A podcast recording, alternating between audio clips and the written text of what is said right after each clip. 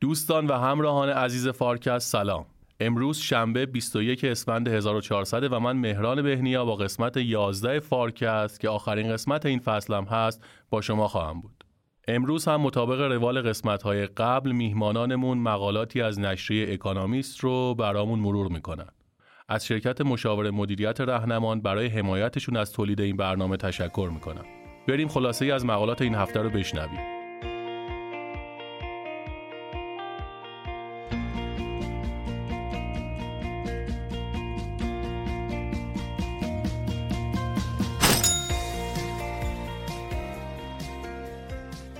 دکتر حسین نیلی این بار از دو مقاله برامون میگن که شواهد جدیدی از مبدع شیوع ویروس کرونا پرده برداری می‌کنه. این دو مقاله ادعا می‌کنن که شیوع ویروس کرونا نه از یک آزمایشگاه بلکه از یک بازار محلی در مرکز ووهان شروع شده. دیدن که ظاهرا یه دستکشه که یک فروشنده ای ظاهرا توی اون بازار هوانان ووهان استفاده کرده و رها کرده اون منشأ ویروسی بوده که از نوع A بوده و رواج پیدا کرده. این که حالا آدم ذهن آدم یه طوری میشه دیگه. این بیماری که 6 میلیون نفر آدم بانک های مرکزی باید تورم ناشی از افزایش قیمت انرژی رو نادیده بگیرن و به کاهش تورم های داخلیشون که ناشی از افزایش چاپ پول متمرکز بشن این پیام مقاله از اکانامیسته که آقای دکتر فرهاد نیلی درباره اون صحبت می‌کنه. به لحاظ سیاسی خیلی بازیگر بزرگتری است تا به لحاظ اقتصادی. درسته که اقتصاد 11 دنیا سهمش دو درصده. در اقتصاد جهانی و حلقه های اتصالش حلقه های عمدتا یک طرف است. اکانومیست میگه صادر کنندگان روسیه به بازار اروپا آیا نفت 200 دلاری در راهه؟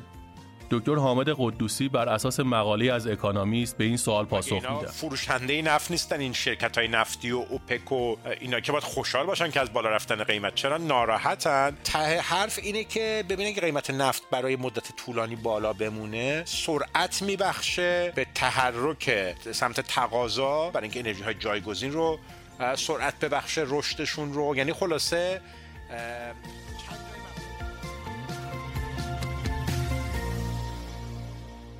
سلام حسین جان.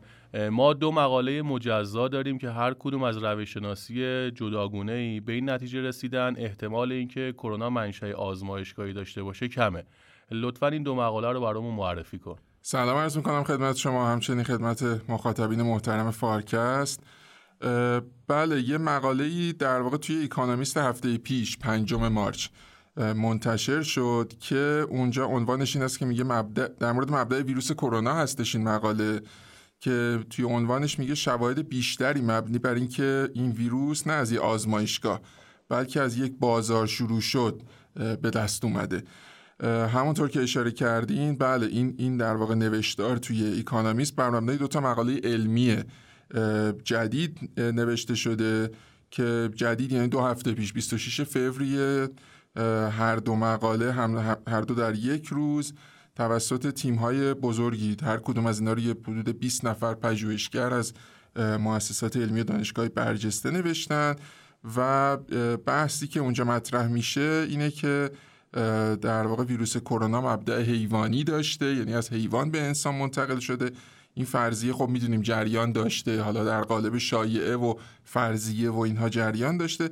هر دوی این مقاله ها در واقع انگار یه مهر محکمی می‌زنن روی اینکه روی این فرضیه و این رو تاییدش می‌کنن و با این کار عملا فرضیه رقیب که یکی از جدی تریناش و جنجالی تریناش همین بوده که شما فرمودین که میگن مبدع ویروس یه آزمایشگاهی بوده توی ووهان چین اون رو عملا دیگه کنار می‌زنه. بله ظاهرا این مقاله ها هم هنوز مرحله داوری رو طی نکردن. درسته؟ بله بله همینطوره. البته حالا به اصطلاحی که رایجه شاید بشه گفت چیز زیادی از ارزششون کم نمی‌کنه. به چه معنا؟ به این معنا که در واقع هر دو این مقاله ها همونطور که حالا روال مرسومی هم بوده و هست توی همون مرحله پری پرینتشون یعنی در واقع قبل از اینکه جورنالی اینها رو بپذیره و توی جورنال ها انتشار رسمی پیدا کنن اینا رو میان توی سایت های ریپازیتوری های می‌گذارن این دو مقاله هم به همین صورت توی سایت ها به صورت در واقع با قابلیت دسترسی عموم قرار گرفتن. به نظر میاد که محتواش انقدر برای مخاطب عام جذابیت داشته که انواع اقسام وبسایت های خبری از جمله همین Economist و از جمله وبسایت هایی که مثل Nature و Science که اصلا اختصاصا به خبرهای علمی می‌پردازن تو همین مرحله پیش انتشار اومدن و این دوتا مقاله رو بهشون ارجاع دادن موضوعشون رو مطرح کردن. خیلی بعیده که در واقع این مقاله این مقاله ها این دوتا مقاله مثلا تو مرحله داوری موفق نباشه داوریشون.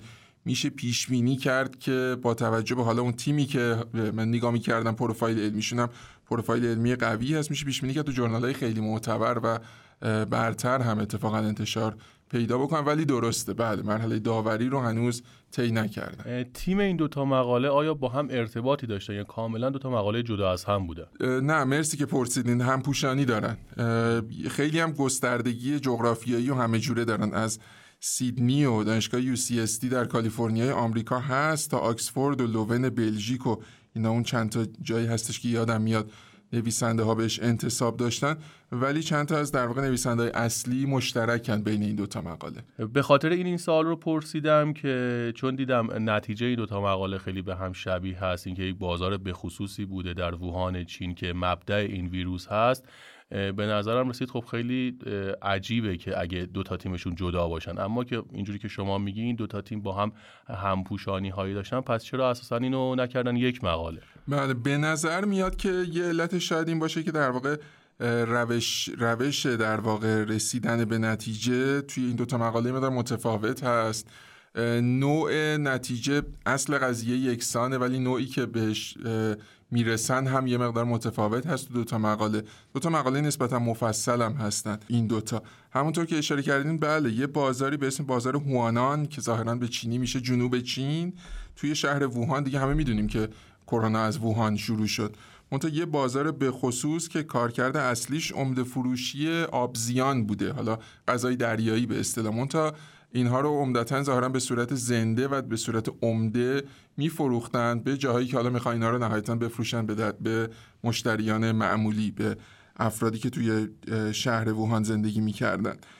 مونتا در کنار آبزیان ظاهرا حیوانات زنده دیگه هم میفروختند باز به صورت عمده. به همین به منظور اینکه در واقع گوشتشون استفاده بشه و خورده بشه. همون اوایل هم بسته شدیم یعنی این بازاره اینکه این بازار اومده در مرکز توجه چیز جدیدی نیست.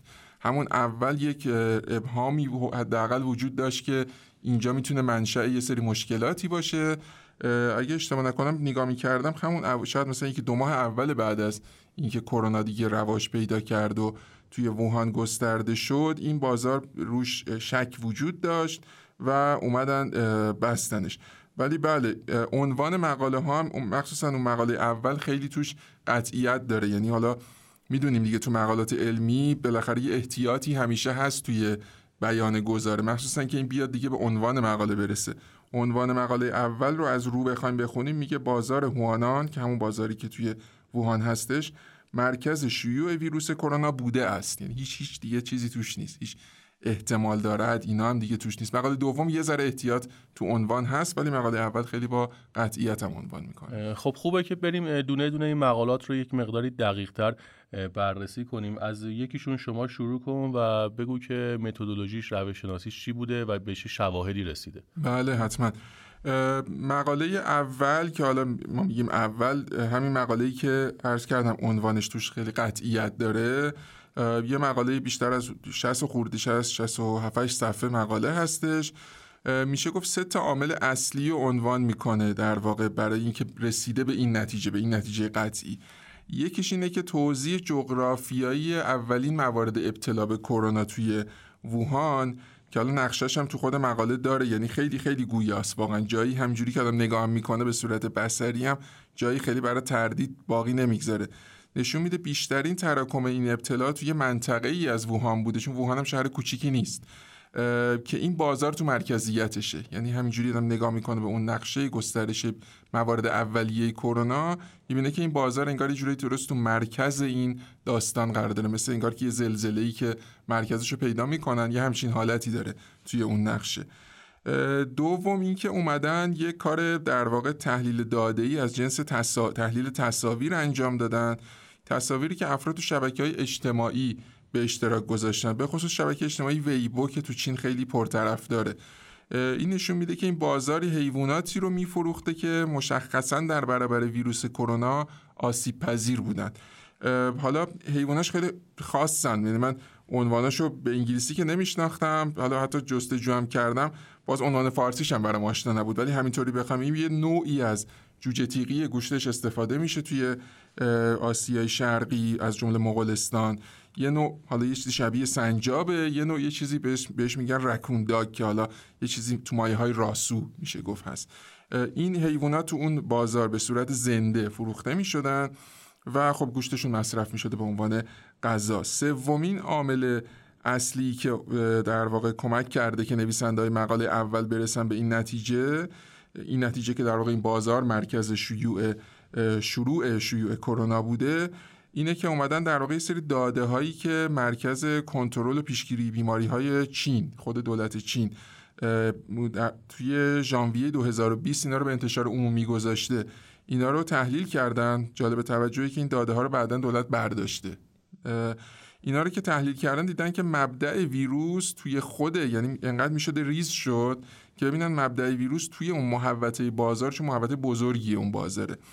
50 هزار متر مربع همچین چیزی. بیشتر دقیقا همون قرفه هایی بوده که حیوان زنده میفروختن.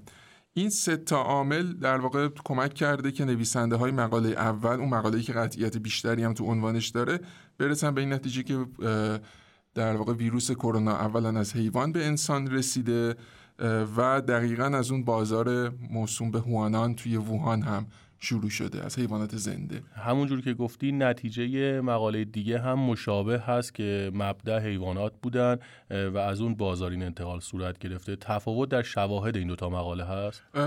تفاوت در واقع توی نوع و روش رسیدن به نتیجه میشه گفت هستش. توی مقاله دوم یه مقدار مسیر در واقع فرگشتی یا تکاملی ویروس ها دنبال شده. اومدن در واقع این مسیر رو رهگیری کردن رفتن رسیدن به روزای اول. ویروس در واقع توی اون روزای اول در امتداد دو تا مسیر اصلی دو تا نوع اصلی داشته شیوع پیدا می کرده توی انسان ها که اون موقع هم بهش می‌گفتن نوع A و نوع B. خیلی نامگذاری ساده. نوع A ساختار شبیه ویروسایی بوده که توی خفاش ها پیدا میشن. توی این دوتا نوع هم نوع A نوع قالب بوده. نوع B در واقع جهش بعدی بوده. حالا این ذهن رو میبرده به این سمت که خب پس نوع A از خفاش رسیده به انسان. نوع B هم جهش یافته نوع A بوده در حقیقت. مونتا حالا اینجا این مراحلی که طی شده تو پژوهش مقاله دوم یه مقدار پیچیدگیش بیشتر به نظر میاد بوده از مقاله اول. چندین مرحله نویسنده ها به تناقض برخوردن تا نهایتا برسن به همون نتیجه که عرض کردیم. در واقع بررسی نشون میده اولین موارد شیوع ویروس کرونا تو انسان اون نوع بیه بوده نه نوع ای نوع ای اونی بوده که توی خفاش ها شبیهش پیدا می شده ولی اولین موارد نوع بی بوده. حالا می‌گفتن که خب پس این آیا نشون میده ویروس از حیوان به انسان نرسیده چون ایه بوده که در واقع از خفاش می اومده دیگه. مقاله میگه که نه اینطور نیست. در واقع بررسی های مقاله نشون میده که هم نوع A و هم نوع B از حیوان به انسان رسیدن در دو تا انتقال مستقل و جداگانه. حالا اینکه از چه حیواناتی این انتقال صورت گرفته هنوز محل سواله ها یعنی ما اینجا اشاره هایی کردیم. اینجا خفاش رو اشاره کردیم نمی‌دونم قبلا گفتیم یه نوع جوجه تیغی یه نوع سنجاب اینا اینا گزینه ان فعلا. یعنی الان قطعیتی ظاهرا اینجوری که من متوجه شدم وجود نداره که از کدام حیوان این انتقال صورت گرفته. ولی اون نوع A یا نوع B که روزای اول نوع اصلی ویروس کرونا بودن و توی انسان ها رواج داشتن که گفتیم نوع B نوع جهش یافته بوده معلوم شده که هر دوش در واقع از حیوان به انسان رسیده. دیگه در واقع نویسنده اصلی این مقاله دوم که نویسنده اصلی مقاله اول هم هستش میگه دیگه ما اینو که دیدیم در واقع دیگه انگار که پرونده برامون بسته شد. دیگه اصلا منشعی غیر از حیوان دیگه واقعا نمی‌تونیم فرض بکنیم که وجود داشته. البته که مقالات علمیه و تو طبیعتا تو روش علمی همیشه خب اون نظریه تا وقتی درسته که به هر احتمالی حالا بیاد و مثلا نقض بشه به یه ترتیبی اون چه که الان به نظر میاد روش های علمی داره میگه اینه که دیگه این پرونده مبدع ویروس کرونا بسته شده به گفته نویسنده ها و تحلیلگرها و حالا بعد جالب توجه یه جورایی که بدونیم اون در واقع ویروس نوع A رو این تا ظاهرا تا چند هفته مونده به اینکه این مقاله رو انتشار عمومی بدن نوع بیه رو تونسته بودن مبدعش رو به اصطلاح مطمئن بشن که از حیوان بوده. نوع ای رو نتونسته بودن پیدا بکنن و گرفتار بودن که حالا مقاله رو منتشر بکنن و چه کار بکنن. دیدن که ظاهرا یه دستکشه که یک فروشنده ای ظاهرا توی اون بازار هوانان ووهان استفاده کرده و رها کرده. اون منشأ ویروسی بوده که از نوع A بوده و رواج پیدا کرده. این که حالا آدم ذهن آدم یه طوری میشه دیگه. میگم بیماری که 6 میلیون نفر آدم به خاطرش فوت کردن تو دنیا یه دستکشی یه جایی توی بازاری رها شده و ظاهرا این مثلا منشأ خیلی از انتقال های بعدی بوده که برای این بیماری اتفاق افتاده. این نکته برای من خیلی جالب بود که گفتی انتقال دو نوع A و B. دو تا انتقال جداگونه بوده از حیوانات به انسان. این یه جورایی نشون میده که اگه می‌خواسته از آزمایشگاه بیاد حتما باید انگار دو بار این اتفاق میافتاده. دو بار این خروج ویروس از آزمایشگاه اتفاق بیفته. بنابراین به نوعی میشه یک مقداری اون سناریوی اومدن از آزمایشگاه رو تضعیف می‌کنه این موضوع. دقیقا همینطوری که گفتین. بله میگه که اتفاقا اینجا اشاره می‌کنه. میگه که اگه بخواد از آزمایشگاه اومده باشه و کما اینکه یه فرضیه هایی وجود داشته و داره که درس کرده از یک آزمایشگاهی در ووهان بعد خیلی هم میگن از اون آزمایشگاه رفته به اون بازاره دقیقا همونطوری گفتیم باید دو بار خیلی دیگه عجیب غریب میشه. دو بار باید در واقع جداگونه تو فواصل زمانی فواصل زمانی فاصله زمانیش هم ظاهرا یه هفته بوده. اومده باشه و اومده باشه درست تو یه بازار و از اون بازار هم منتقل شده باشه. خیلی اون دیگه فرضیه رو واقعا به نظر میاد ضعیف می‌کنه. خیلی ممنونم حسین جان. مقاله خیلی جالبی بود. اگه نکته پایانی داری در خصوص جنبندی اکانومیست یا موضوعات دیگه برامون بگو. خواهش می‌کنم. من فکر می‌کنم که به هر حال از زمانی که این ویروس پیدا شد دو سال خورده پیش و گسترش پیدا کرد متاسفانه جون خیلی از آدم ها رو گرفت و زندگی کسایی که در واقع دارن با این بیماری با این گسترش این ویروس دارن زندگی می‌کنن رو هم خیلی سخت کرده از جمله خودمون.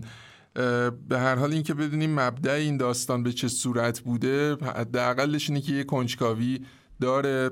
حرف و حدیث هم در موردش زیاد بوده. من خودم هر موقع میشنیدم که می‌گفتند از حیوانات شروع شده شاید با یه دیده تردیدی نگاه می‌کردم که اینم شاید مثلا همجوری فقط یه چیزی در حد حرف عمومی شایع است.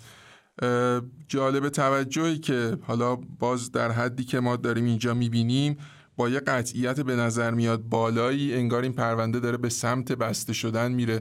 طبیعتا فرضیاتی اگه اسمشو فرضیات بذاریم در راستای اون چیزی که بهش توهم توطعه و اینا میگن کم نبوده در مورد شروع ویروس کرونا. این که بالاخره حالا داره کم کم به یه نتیجه رسیده میشه که خب یه حیواناتی بودن قطعا حیوان بوده از یه بازار مشخصی توی شهر ووهان بوده. و اینکه حالا چه حیوانی بوده هنوز ادامه بررسی ها ظاهرا می‌خواد به این برسه که چه حیوانی بوده. اینا به نظر میاد داره یه ذره یه نوری میتابونه به اصطلاح به اینکه این ماجرای عجیب و غریب از کجا شروع شد و که این همه دنیا رو گرفتار کرده. ظاهرا تو ویروس های دیگه هم اینجا مثلا تو اکانومیست میگه. سارس و اینها هم نمونه هایی بوده که پیش اومده که از حیوانات انواع اقسام ویروس ها منتقل شده. اینم به نظر میاد که یکی دیگه از اون ماجراها باشه. خیلی ممنونم. امیدوارم که زودتر از مشکلات ناشی از این ویروس خلاص بشیم امیدوارم. مرسی.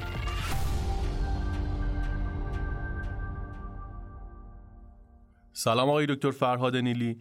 آقای دکتر برامون توضیح بدید که این هفته چه مقاله ای رو برای مخاطبین فارکست آماده کردید. سلام مهران جان سلام به شما و مخاطبان خوبمون در فارکست.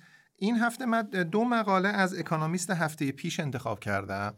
عنوان مقاله اول هست The World Economy at War. War and Sanctions means higher inflation but not necessarily higher interest rates.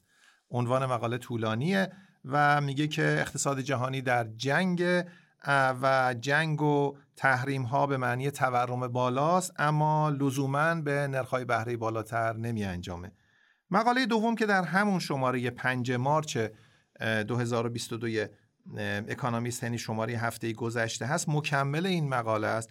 عنوانش هست وارن پرایس Central Banks should ignore soaring energy costs but they must continue fighting homegrown inflation میگه که خلاصه جنگ داره با قیمت ها بازی می‌کنه. بنابراین اما بانک های مرکزی فراموش کنن این افزایش قیمت انرژی رو متمرکز بشن روی تورم داخلیشون. عملا مقاله اول داره میگه که چه اتفاق میفته مقاله دوم میگه که چه کنیم. و به نظرم این دو مقاله مکمل خوبی است برای که نشون بده که یک بحران سیاسی پیامدهای اقتصادیش می‌تونه چقدر بزرگ یا کوچک باشه و چرا. بله عنوان مقالات تا حدودی گویا هست. همونجور که شما هم توضیح دادید بحث اثرات جنگ بر تورم و اقداماتی که بانک های مرکزی می‌تونن انجام بدن. یک مقداری برامون از پیشینه موضوع بگید اینکه این تورمی که الان شکل گرفته چه تفاوتی با تورمی که ما از تابستان داشتیم به واسطه کرونا اتفاق افتاده بود داره و چه تفاوت هایی ما تو این دوتا موضوع می‌بینیم. ببینید خوشبختانه در قسمت قبلی فارکست حامد در مورد امنیت انرژی در اروپا که صحبت کرد کاملا ابعاد عرضه انرژی رو در واقع به اروپا توضیح داد و بحثایی که الان دنبال داره میشه در مورد اثر کاهش احتمالی یا قطع احتمالی عرضه گاز و نفت روسیه به اروپا. و دکتر فرشاد هم در مورد این صحبت کرد که اثر جنگ اوکراین بر اقتصادهای در حال ظهور چیه؟ بنابراین دو ساید مسئله به نظرم خیلی خوب باز شده. این دو مقاله که من انتخاب کردم از یه وجه دیگه نگاه می‌کنه به ماجرا. اولا از اینجا به نظرم خواستگاهش رو اینجا خوب به من توضیح بدم که بالاخره یه بحران بزرگ سیاسی در جهان اتفاق افتاده. یه فاجعه انسانی اتفاق افتاده و وضعیت ثبات سیاسی جهان رو دچار تلاطم بزرگی کرده. اکانومیست میگه این موجب تلاطم بزرگی در اقتصاد نشده و توضیح میده که چرا. به خاطری که حلقه های اتصال روسیه به اقتصاد جهانی هی سوس شده به خصوص از 2014 به بعد سوس شده بنابراین عملا اون تنشی که در درون روسیه اتفاق افتاده و می‌تونه سرایت کنه به اروپا ابعاد بزرگی نداره و از اون مهمتر ابعاد ماندگاری نداره. ببینید در واقع بحث اینو می‌کنه که تنها کانال عمده کانال انرژی است. کانال های دیگه تقریبا قطعه. ببینید دکتر فرشاد به خوبی توضیح داد هفته گذشته که از 2014 به بعد بانک های بین بانک در جهان میزان اکسپوژرشون رو به اقتصاد روسیه تقریبا نصف کردن. یعنی در واقع بندهای اتصال مالی روسیه به جهان قطع شد و بعد از نظر اقتصادی هم سهم روسیه سهم بزرگی نیست. ببینید روسیه به لحاظ سیاسی خیلی بازیگر بزرگتری است تا به لحاظ اقتصادی. درسته که اقتصاد 11 دنیا سهمش دو درصده در اقتصاد جهانی و حلقه های اتصالش حلقه های عمدتا یک طرف است. اکانومیست میگه صادر کنندگان روسیه به بازار اروپا بسیار وابستن اما اروپا وابستگیش به بازار در واقع بالا دست روسیه خیلی کمتره. علتش میگه دو چیزه. یک فقر در روسیه قابل توجه بنابراین منشأ صادرات منشأ درآمده و یک قطع بشه خودشون بیشتر آسیب می‌بینن. دوم هم سهم جمعیتیشون پایینه. بازیگر انقدر که تو عرصه سیاست بازیگر مهمی روسیه در عرصه اقتصاد بازیگر مهمی نیست. اما در عرصه صادرات انرژی خب بازیگر مهمی هست. آره دیگه ببین این بحث رو حامد خیلی خوب در هفته پیش باز کرد که از 400 میلیارد متر مکعب 200 میلیارد در واقع تو اروپا 200 میلیاردش داره از روسیه تأمین میشه. اما ایشون هم توضیح داد در افق کوتاه مدت و میان مدت و بلند مدت که در کوتاه مدت بالاخره این ماجرا آخر زمستان اتفاق افتاده. بنابراین چون انرژی که در واقع اروپا داره از روسیه تأمین می‌کنه بخش قابل ملاحظش در واقع انرژی خانگی است. بخشش هم صنعتی است. بنابراین خود اثر فصلی درش مؤثره و همه تحلیل داره میگه در کوتاه مدت این عبور خواهد کرد. در میان مدت هم صحبت این هست که به حال گاز قطر و استرالیا و آمریکا و همچنین استفاده از کشتی ها به جای لوله های گاز ممکنه جایگزین باشه. تحلیلا میگه اثر داره اما اثرش ماندگار نیست.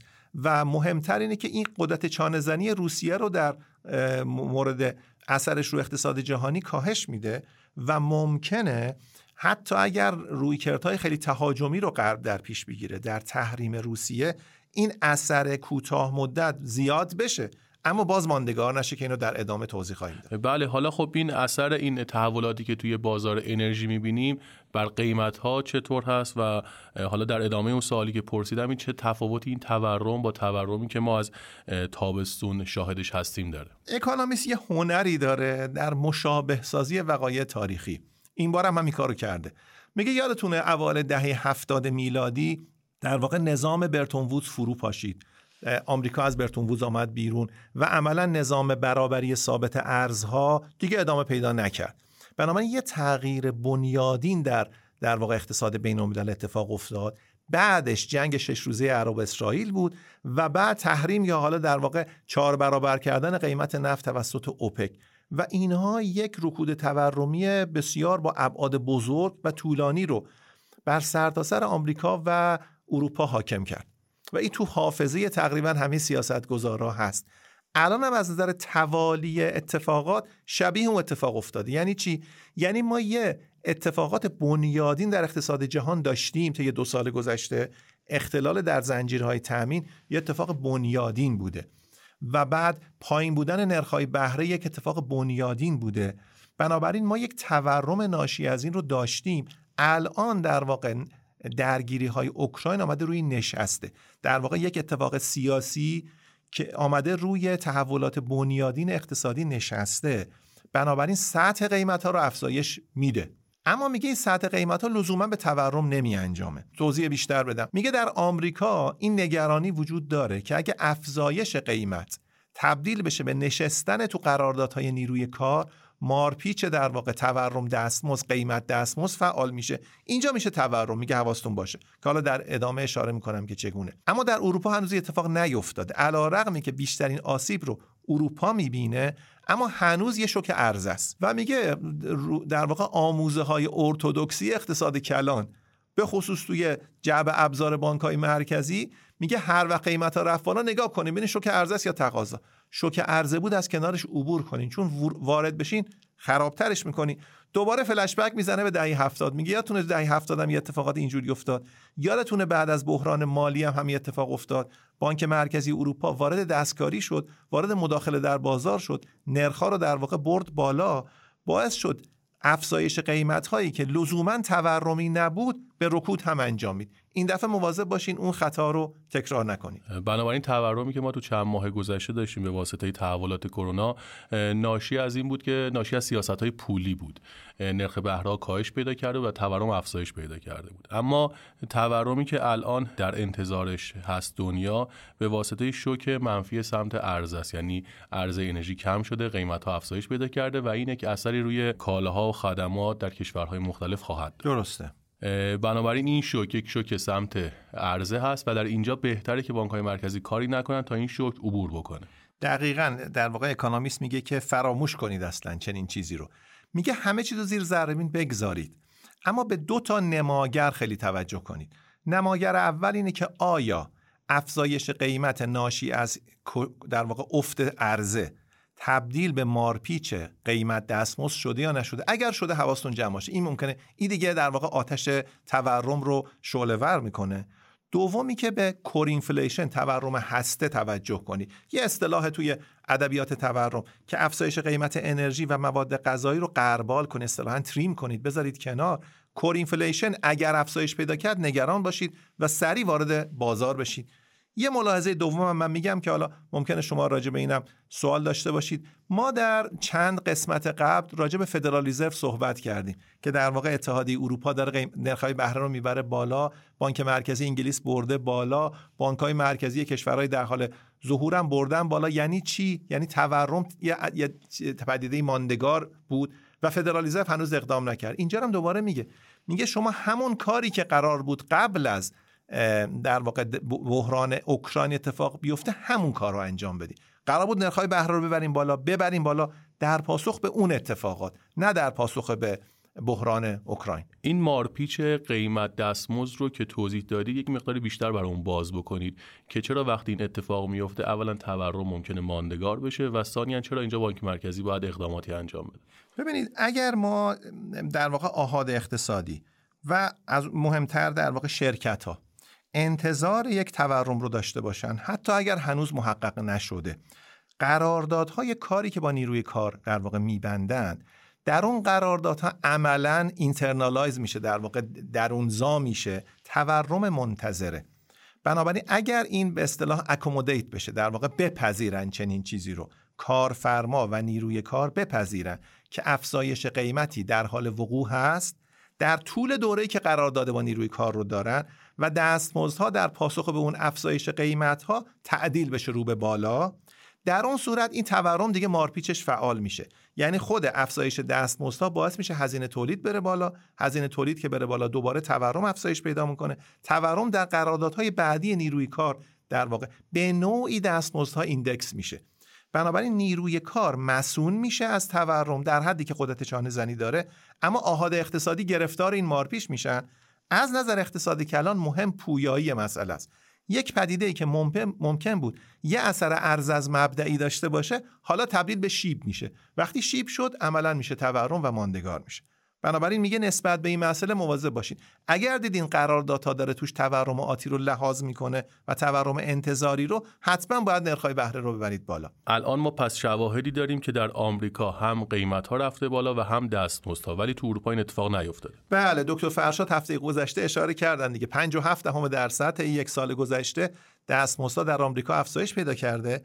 در اروپا هنوز هم سطح تورم افزایش قیمت ها پایین تره هم دستمزدها هنوز تعدیل نشده. آقای دکتر توضیح دادید که اکانومیست اشاره می‌کنه در شرایطی که سمت عرضه اقتصاد با مشکل مواجه هست همین شوک های سمت عرضه رو داریم که الان به واسطه شرایط بازار انرژی به نظر می‌رسه که این محدودیت ها از سمت عرضه بر اقتصاد جهانی اتفاق افتاده بهتره که بانک های مرکزی کاری انجام ندن.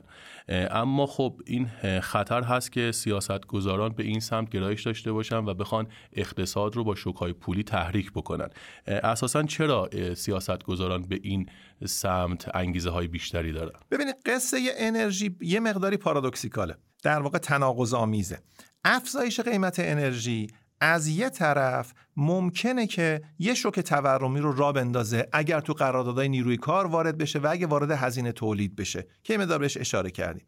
از سوی دیگه افزایش قیمت انرژی رشد اقتصادی رو میاندازه. چون در همه جای دنیا هرچند شدت انرژی افتاده اما هنوز انرژی در واقع یک نهاده غیرقابل جایگزینی است بنابراین الان نگرانی دو چیزه. یک خیز گرفتن تورم بر روی تورم های قبلی. دو افتادن رشد اقتصادی در ادامه افتادن رشد اقتصادی قبلی. بانک های مرکزی الان سر یه سراحی هن در واقع که یک هیچ کاری نکنن چون شوک سمت ارز است. دو بیان نرخ‌های بهره رو ببرن بالا چون از پیش هم تورم در واقع خیز گرفته بود به خاطر اختلال در زنجیره ارزه و محدودیت های کرونا.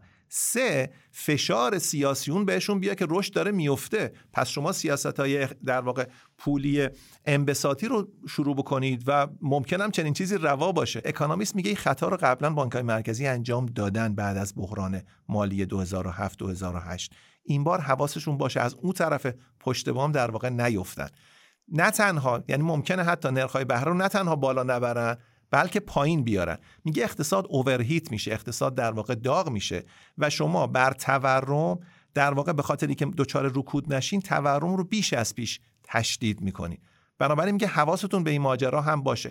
توجهتون رو بدین به همون دو تا شاخصی که اشاره کردم. شاخص اول مارپیچ قیمت دستمزد و دوم تورم هسته. این دو تا تکون که خورد شما باید نرخ بهره رو ببرین بالا. و این توجه کنید بالا بردن نرخ بهره اضافه بر نرخ بهره است که قبل از بحران اوکراین انتظار می‌رفت که این اتفاق بیفته. آقای دکتر اشاره کردید که تورم موقتی خواهد بود. ما الان چه معیارهایی داریم که نشون میده مردم تورم موجود رو حتی در اوج جنگ موقتی ارزیابی می‌کنن؟ ببینید خوشبختانه الان اقتصاد کلان وضعیتی که هم سیاست گذار هم بیزینسمنا و کسب و کارها با اقتصاد کلان مواجهن. مثل بیماری است که همیشه تو آی نه به دلیل وخامت وزن. به دلیلی که سنسورهای مختلف به تمام ارگانهاش در واقع وصله. فیزیولوژی بدنش دائم داره در واقع پایش میشه.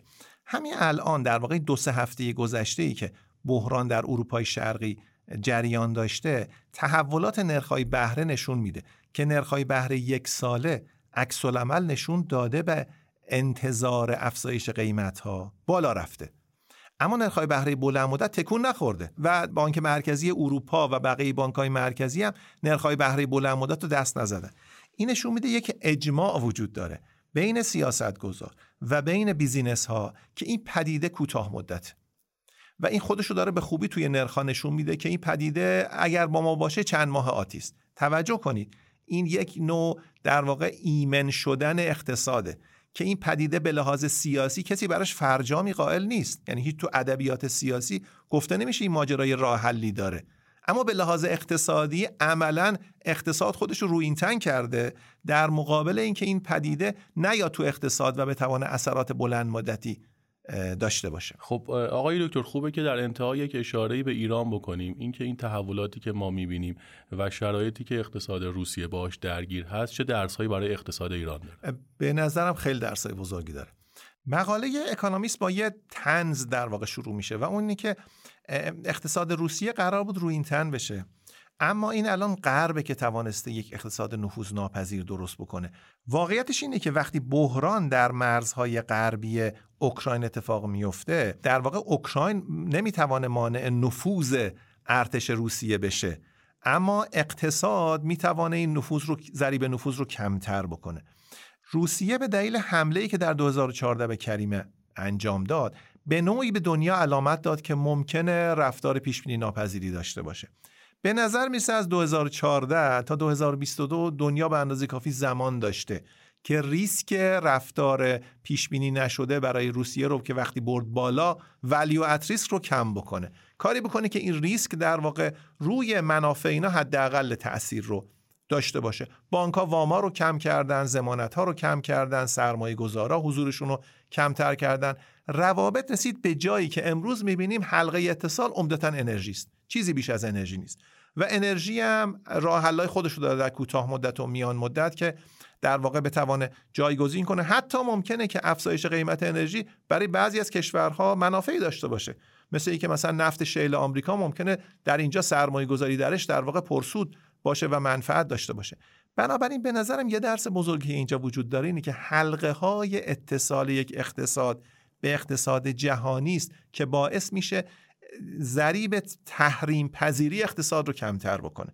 الان اقتصاد روسیه احتمال تحریم شدنش زیاده. اثر این تحریم بر سایر اقتصادها خیلی کمتره. به دلیل همین اتصالاتی که خیلی کم شده. بنابراین اون تاباوری اقتصاد روسیه الان زیر سوال قرار گرفته و به خاطر همینم هم اکانومیست با همین جمله شروع می‌کنه.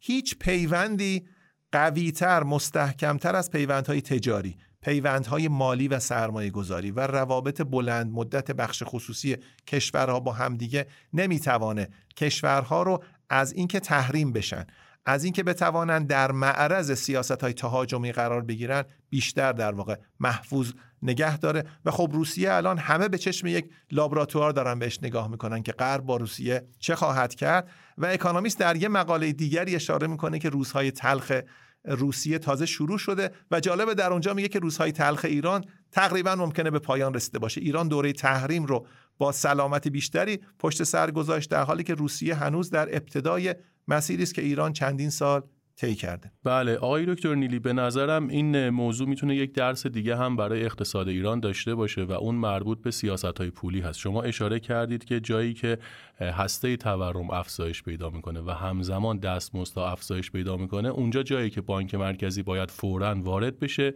و نرخ‌های بهره رو افزایش بده. درسته مهران. ببین تو ادبیات سیاست پولی بحث نویز و سیگنال خیلی مهمه. در واقع بانک مرکزی به هر صدایی نباید جواب بده.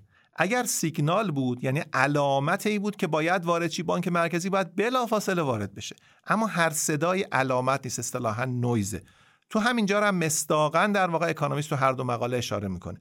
میگه اگر افزایش قیمت انرژی فقط نویزه وارد نشید. اگر افزایش دستمزدها سیگناله وارد بشید. اگر تورم هسته است سیگناله وارد بشید.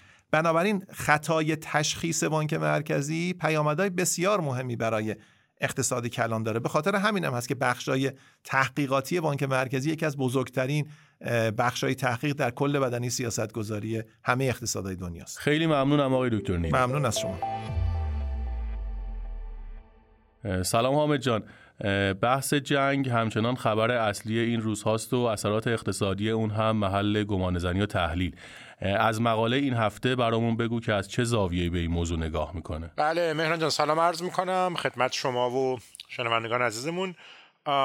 مقاله که من امروز می‌خوام پوشش بدم بازم به جنگ روسیه یعنی تجاوز روسیه به اوکراین مربوطه و متاسفانه این جنگ به نظر می‌رسه که طولانی تر از اون چیزی بود که اولش به نظر می‌رسید و اثرات ماندگاری خواهد داشت. منم سعی می‌کنم یک خطی رو حول این موضوع نگه دارم حالا تا وقتی که نشریات بهش می‌پردازن. امیدوارم که بازم آرزو می‌کنم که تبعاتش روی دنیا و روی مردم اوکراین و اینها هر چه زودتر به پایان برسه و به حداقل برسه. ولی به نظر می‌رسه که باید کمربندا رو سفت کنیم حالا از جنبه مختلف. و این مقاله ای هم که از شماره 11 مارچ 2022 اکونومیست انتخاب کردم عنوانش هست هیوستون we have a problem. این هیوستون احتمالا می‌دونید هم مرکز یه جوری پایتخت نفتی آمریکاست. خیلی از شرکت های بزرگ نفتی دفتر مرکزیشون یا دفتر اصلیشون اونجاست. هم یکی از مهمترین مراکز پرتاب فضان سفینه های آمریکاست. ناسا اونجا یه پایگاه خیلی بزرگی داره. این هیوستون وی هاو پرابلم این عنوان یه فیلمیه که اشاره داره به پیامی که یکی از فضانوردهای آپولو 13 به زمین مخابره کرده. بود یه جوری تیچ با این بازی کرده. یعنی هیوستونی که هم مرکز در واقع فضایی آمریکاست هم مرکز نفتی آمریکاست. چیز کردی که آقا یه مشکلی داریم و اشارهش به یک نشستیه که یکی از بزرگترین نشستای انرژی که این همین هفته پیش اونجا برگزار شده با حضور مدیران شرکت های بزرگ نفتی و یکی از مقاله با سخنرانی آقای محمد بارکندو که دبیر کل اوپک هست شروع می‌کنه که یک تصویر در واقع منفی توصیف می‌کنه و میگه که یه جوری این مدیرا رو خیلی ناامید کرده بود و بعد مقاله کم راجع به این جزئیات این بحث می‌کنه. میگه که اوپک و این جمع بالاخره افت و خیز زیاد دیدن در این صنعت صنعتی که در این 60 70 سال گذشته بالا پایین زیاد داشته ولی روح حاکم بر جلسه این بوده که ما ممکنه با یک فاجعه ای در صنعت انرژی مواجه باشیم. و دبیر کل اوپک هم خلاصه هشدار داده که ممکنه که این روزها روزهای بسیار سرنوشت سازی برای صنعت انرژی باشه و مقاله جوری سعی می‌کنه که یکم راجع به این بحث بکنه. هفته قبل درباره وابستگی تامین انرژی اروپا به روسیه مفصل صحبت کردیم. خوبه که این هفته یک مقداری برامون بیشتر توضیح بدی که الان وضعیت تحریم های روسیه به چه صورتی هست و متغیرهای اصلی برای تحلیل شرایط آینده کدوم ها هستن. بله ببین برای اینکه ببینیم متغیر اصلی چیه از اینجا شروع می‌کنه که همین دو سه روز پیش آقای بایدن تحریمی رو روی خرید نفت روسیه قرار داد و ممنوع کرد. البته خب آمریکا وارد کننده خیلی بزرگی نیست از نفت روسیه. البته ممکنه بپرسید که آمریکا خودش صادر کننده یا تولید کننده بزرگترین تولید کننده نفت دنیا الان یعنی چی از روسیه وارد می‌کنه؟ خب برای اینکه نفتی که آمریکا تولید می‌کنه در داخل خودش لزوما بهینه نیست برای مصرف پالایشگاه های آمریکایی. چون اینا یه زمانی طراحی شده بودن با فرض واردات نفت از ونزوئلا و جای دیگه. در نتیجه آمریکا نفت خودش رو صادر می‌کنه. نفت متناسب که اون API و بالاخره ترشی و شیرینی و سنگینی سبکی متناسب با پالایشگاه های خودش رو داره. اینو از یه سری کشورها وارد می‌کنه یه مقدار از روسیه وارد می‌کنه ولی خیلی عظیم نیستش. انگلیس هم گفته که در چند ماه آینده پایان میده به واردات نفت از روسیه. البته مقاله اشاره می‌کنه که کشورهای اروپا نپیوستن به این. و می‌دونید دیگه در این چند شماره گذشته فارکست هم پرداختیم به اینکه اروپا چطوری وابسته است به انرژی روسیه مخصوصا گازش. موضعی که توصیف می‌کنه که این آقای بایدن میگه گفته که من می‌خوام شاهرگ اقتصادی روسیه رو قطع بکنم. از طریق این تحریم هایی که می‌خوایم وضع بکنیم روی صادرات انرژیشون. و بعد از اونور دو شماره قبل یادتون باشه من گفتم که چرا تحریم روسیه مشکل خواهد بود به خاطر اینکه یک سری کاماداتی یا مواد خام کلیدی رو صادر می‌کنه. مقاله اشاره می‌کنه به عملی که آقای پوتین گذاشته روی ممنوع کردن همین یادتونه دیگه هم یک روز پیش ممنوع کرد صادرات یک سری از مواد خام کلیدی که روسیه تولید می‌کنه در یک جنگی هن که اینا وارد شدن. ولی به هر حال نتیجهش این بوده که برنت ظرف چند هفته از 70 80 دلار رفته رسیده به 130 دلار. دیگه یه قیمتی که که مصادفم شده. اینو خیلی پیشتر در فارکست توضیح دادم قبل از اینکه اصلا بحران روسیه باشه که خب کووید باعث شد که یه سری سرمایه گذاری ها در بالا دست کم بشه. یه جوری همه این اتفاقات منفی برای سمت عرضه نفت با هم افتاده. یه جوری بدشانسی دنیاست که اینا پشت سر هم افتاده. ولی نکته ای که مقاله شاید بگیم قلب حرفشه اینه که این اتفاقات ممکنه که یک چرخشگاه های کلیدی باشه برای صنعت نفت. هم از قول دبیر کل اوپک این حرف رو می‌زنه هم از قول این آقای دنیل یرگین که خب چند تا کتاب خیلی معروف داره روی نفت و اینها اونم گفته که ممکنه که این بحران تموم میشه ولی بحران که تموم بشه صنعت نفت دنیا در وضعیت متفاوت خواهد این بازیگران بزرگ نفتی که اشاره کردی در هیوستون جمع شدن عمدتا تولید کنندگان و صادر کنندگان نفت هستند. بنابراین از افزایش قیمت نفت قاعدتا منتفع میشن. پس چرا ابراز نگرانی کردن از این موضوع؟ این سوال بجاست مرسی که پرسیدی که خب مگه اینا فروشنده نفت نیستن؟ این شرکت های نفتی و اوپک و اینا که باید خوشحال باشن که از بالا رفتن قیمت چرا ناراحتن؟ در ادامه مقاله زدین رو بحث می‌کنه. ولی ته حرف اینه که ببینه که قیمت نفت برای مدت طولانی بالا بمونه سرعت میبخشه به تحرک بخش مست سمت تقاضا برای اینکه کارای انرژی رو ببره بالا برای اینکه انرژی های جایگزین رو سرعت ببخشه رشدشون رو. یعنی خلاصه چند جای مقاله اشاره می‌کنه و این چیزیه که سالهاست حالا اینو خارج از مقاله عرض می‌کنم.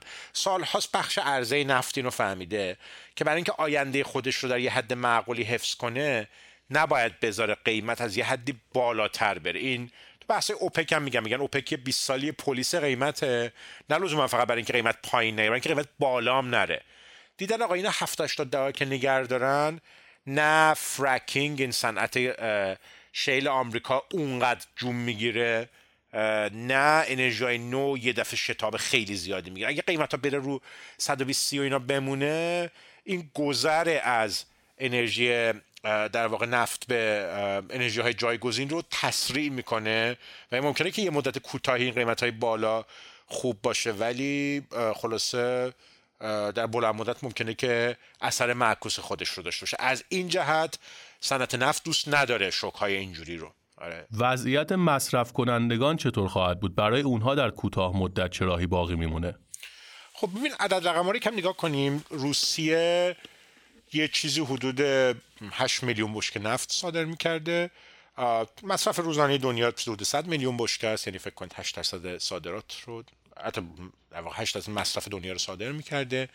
خب نفت خام همونطوری که می‌دونیم کشش قیمتی تقاضا براش پایینه. یعنی اینطوری باید ببینیم که حساسیت قیمت تعادلی به افت عرضه زیاده. به خاطر اینم همین یه ذره تهدید تحریم و اینها می‌بینی قیمت ها رو چند ده دلار به ازای بشکه برده بالاتر.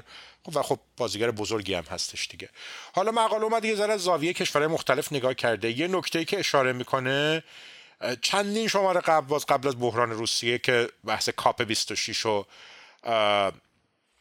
مسائل گرمایش زمین و اینا بود. خیلی بحث کردیم به این گذر به انرژی صفر. یک مسئله ای که الان مواجه هستیم باش اینه که میگه این دولت بایدن یه جوری گیر کرده. از یه طرف ادعاهای محیط زیستی زیادی داره از یه طرف همینجوری که در روزهای گذشته دیدید خیلی یه جوری مزحکه به قول معروف آما خواستم شده بود. این که در به در دنباله این افتاده که به شرکت های نفتی بگه که تولیدتون رو ببرید بالا. یه جوری در یک مخمسه گیر کردن برای این ماجرا. و یه جوری محیط زیستی ها هم ناراحتن از این ماجرا که نفت همچنان داره این نقش خیلی مهم و کلیدی خودش رو در واقع ایفا می‌کنه و هی هم بیشتر داره روش تاکید میشه. برای من یه دوراهی دارم. از این طرف تاکید روی اینکه نفت چقدر مهمه و تولیدش رو سعی کنیم بیشتر بکنیم. از اونور همین خطری که میگم که ممکنه که این ضربه ضربه نهایی به صنعت نفت دنیا باشه برای اینکه دنیا رو به خودش بیاره به خاطر میزان وابستگی که به نفت دارن. حالا چه راههایی دارن؟ بذار من یکم خلاصه کنم که چه مسیرهایی رو رفتن. اولا در این تحریم روسیه کشورهای بزرگی مثل چین و هند نپیوستن به به این تونی که آمریکا پیش بینی کرده. پالایشگاه آمریکا تا یه اندازه آماده این بودن خودشون رو جابجا کردن گفتم تو ارز وارداتش هم خیلی زیاد نبود. آمریکا روزی نزدیک 20 میلیون بشکه نفت مصرف می‌کنه. وارداتش از روسیه چیزی در مقیاس چند صد هزار بشکه است. یعنی خیلی درصدش در 3 4 درصد مصرف داخلی آمریکا هستش. ولی پس یکیش اینه که بهینه سازی بکنن. یکی دیگه اینه که دولت بایدن خیلی رفته سمت اوپک و اوپک هم به قول معروف تو مقاله میگه آب پاکی رو ریخته رو دستشون که آقا ما حد اکثر بتونیم مثلا دو میلیون بشکه اضافه بکنیم اگر عربستان و امارات بجنبن. بیشتر از این انتظار نداشته باشید. ما قرار مدارامونم قرار نیستش که برای اوپک پلاسی که خب می‌دونید روسیه رو ورده بودن هماهنگ یک سری تصمیم با اوپک گفته که ما قرار نیست قرار مدارم رو با روسیه به هم یعنی اوپک همراهی نمی‌کنه با این فشاری که آمریکا می‌خواد بیاد به روسیه بیاره. جالبه که حالا اینم برای تغییر حال هوا بگم. این چیزایی که چند روز گذشته می‌گفتن که آقای بایدن زنگ زده به به بن سلمان و امارات و اینها جواب تلفنشون ندادن. مقاله به همین نکته اشاره می‌کنه. انگار ظاهرا واقعیت داره که حتی جواب سلامش هم به قول معروف نمیدن این کشورها. گزینه دوم آمریکا اینه که تولکنده داخلی خودش رو یعنی همین تولید shale رو که fracking می‌کنن تشویق کنه که تولید رو ببرن بالا. تخمین مقاله اینه که اینا حد اکثر بتونن 750 هزار بشکه در روز ببرن بالا. یه خیلی بیشتر از این جایی ندارن. در ضمن اینکه در همون تضادیه که عرض کردم با برنامه هایی که یادتونه مناظره بایدن و ترامپ چقدر سر هم قضیه این که آیا باید fracking رو بیشتر بکنن یا نه و بایدن یه جوری خبتی هم داشته در مناظره که رئیس یکم رفت پایین که گفت که باید زودتر جای نفت رو ببندیم و اینها. حالا داره یه جوری چی برمیگرده به خاطر این فشاری که از سمت روسیه بهش وارد میشه. سومین مسئله که اینا دارن اینه که از ذخایر استراتژیک استفاده بکنن.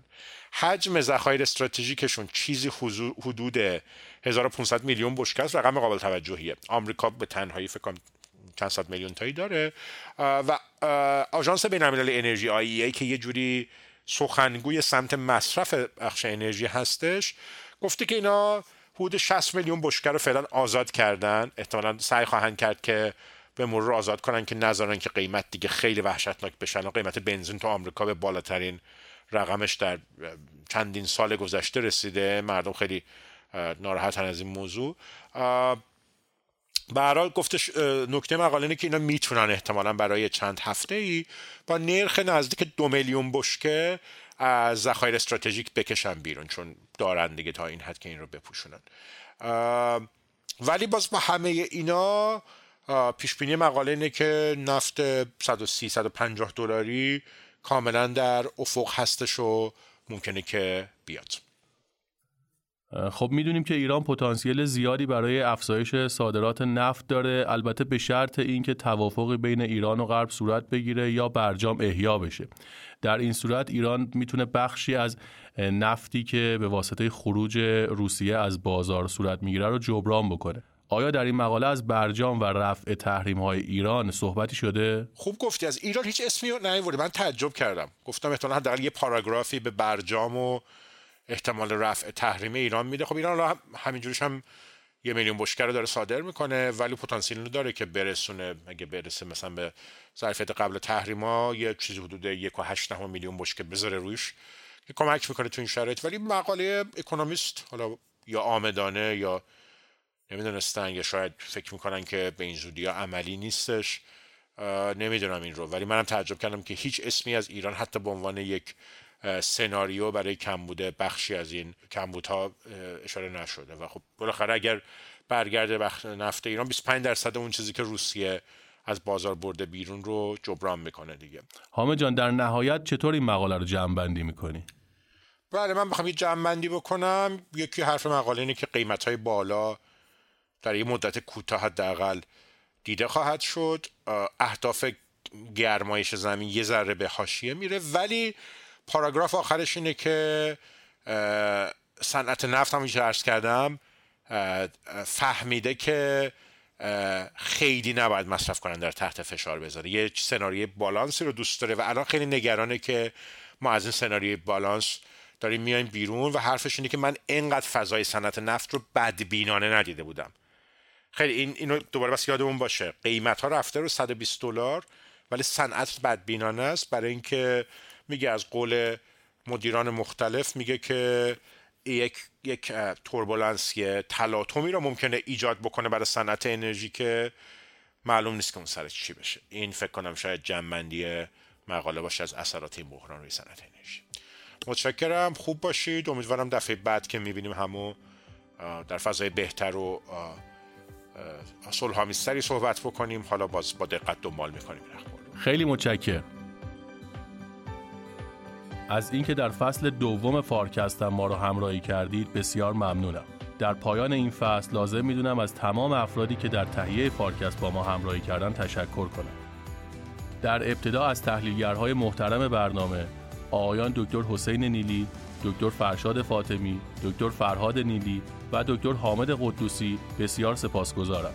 همچنین تشکر می‌کنم از مدیر هنریمون علی نقیبی و تیم فنی فارکست محمد اسماعیل نوایی نعیمه وجدانی فخر، فصیحه رجبی، علی دهخانپیر و محمد ربی فارکست رو می‌تونید روی پلتفرم های کست باکس، گوگل پادکست، اپل پادکست، یوتیوب، اینستاگرام و بقیه پادگیرها دنبال کنید. از شرکت رهنمان حامی فارکست هم سپاسگزارم که چراغ فارکست رو همچنان روشن نگه داشته. متنهای این فصل رو شرکت فارساوا تهیه کرده که می‌تونید روی سایت شرکت رهنمان به اونها دسترسی داشته باشید. در سال جدید منتظر فصل سوم فارکست باشید من مهران بهنیا هستم و روزهای خوب و خوش برای شما عزیزان آرزومندم. پیشاپیش سال نو مبارک. بدرود.